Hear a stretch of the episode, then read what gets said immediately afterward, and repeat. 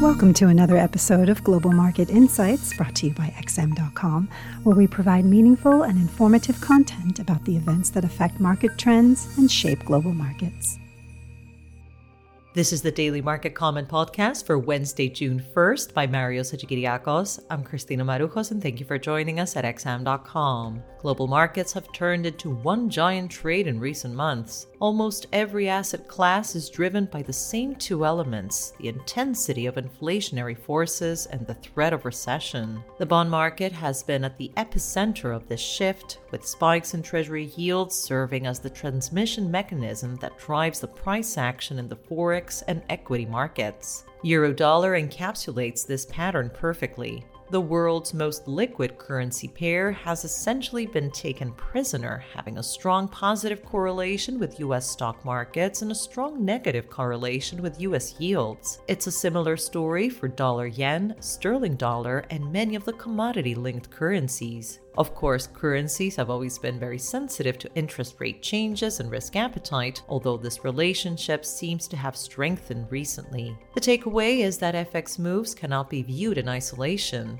Forecasting currency trends requires a prediction of bond yields and equities, which in turn depend on inflationary dynamics and recession probabilities. As such, it's still difficult to call for a trend reversal in euro dollar. The outlook for growth in Europe is worse than America, and underlying inflationary pressures are softer, so expecting the European Central Bank to keep pace with the Fed in raising rates as market pricing currently implies over the next one year seems like a stretch. In addition, fading liquidity globally implies persistent volatility in equity markets, which generally favors the dollar. Oil prices got knocked down yesterday by reports that OPEC is considering suspending its alliance with Russia, allowing it to ramp up production. The fact that this story was released just a couple of days ahead of an official OPEC meeting is a signal in itself. The cartel finally seems willing to open the supply taps wider. It appears the secret talks between Biden and Saudi Arabia to raise production were successful, begging the question of what the White House had to promise the kingdom in return. Another question is whether Saudi Arabia can even raise production, with many arguing there's almost no spare capacity left. Tomorrow's OPEC meeting just became a lot more interesting.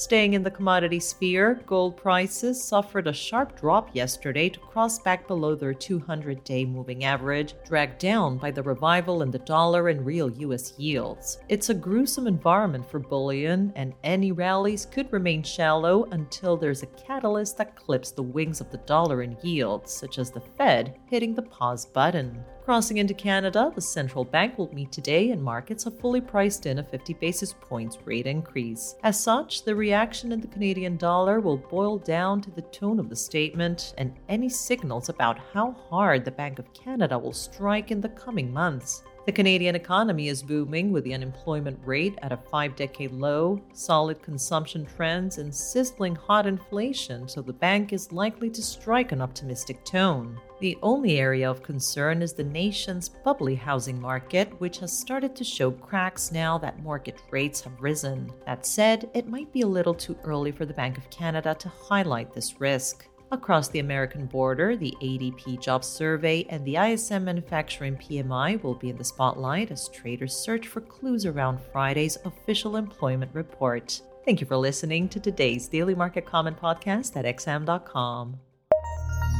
Thank you for listening to another episode of Global Market Insights brought to you by XM.com. For more in depth technical and fundamental analysis, be sure to visit www.xm.com forward slash research.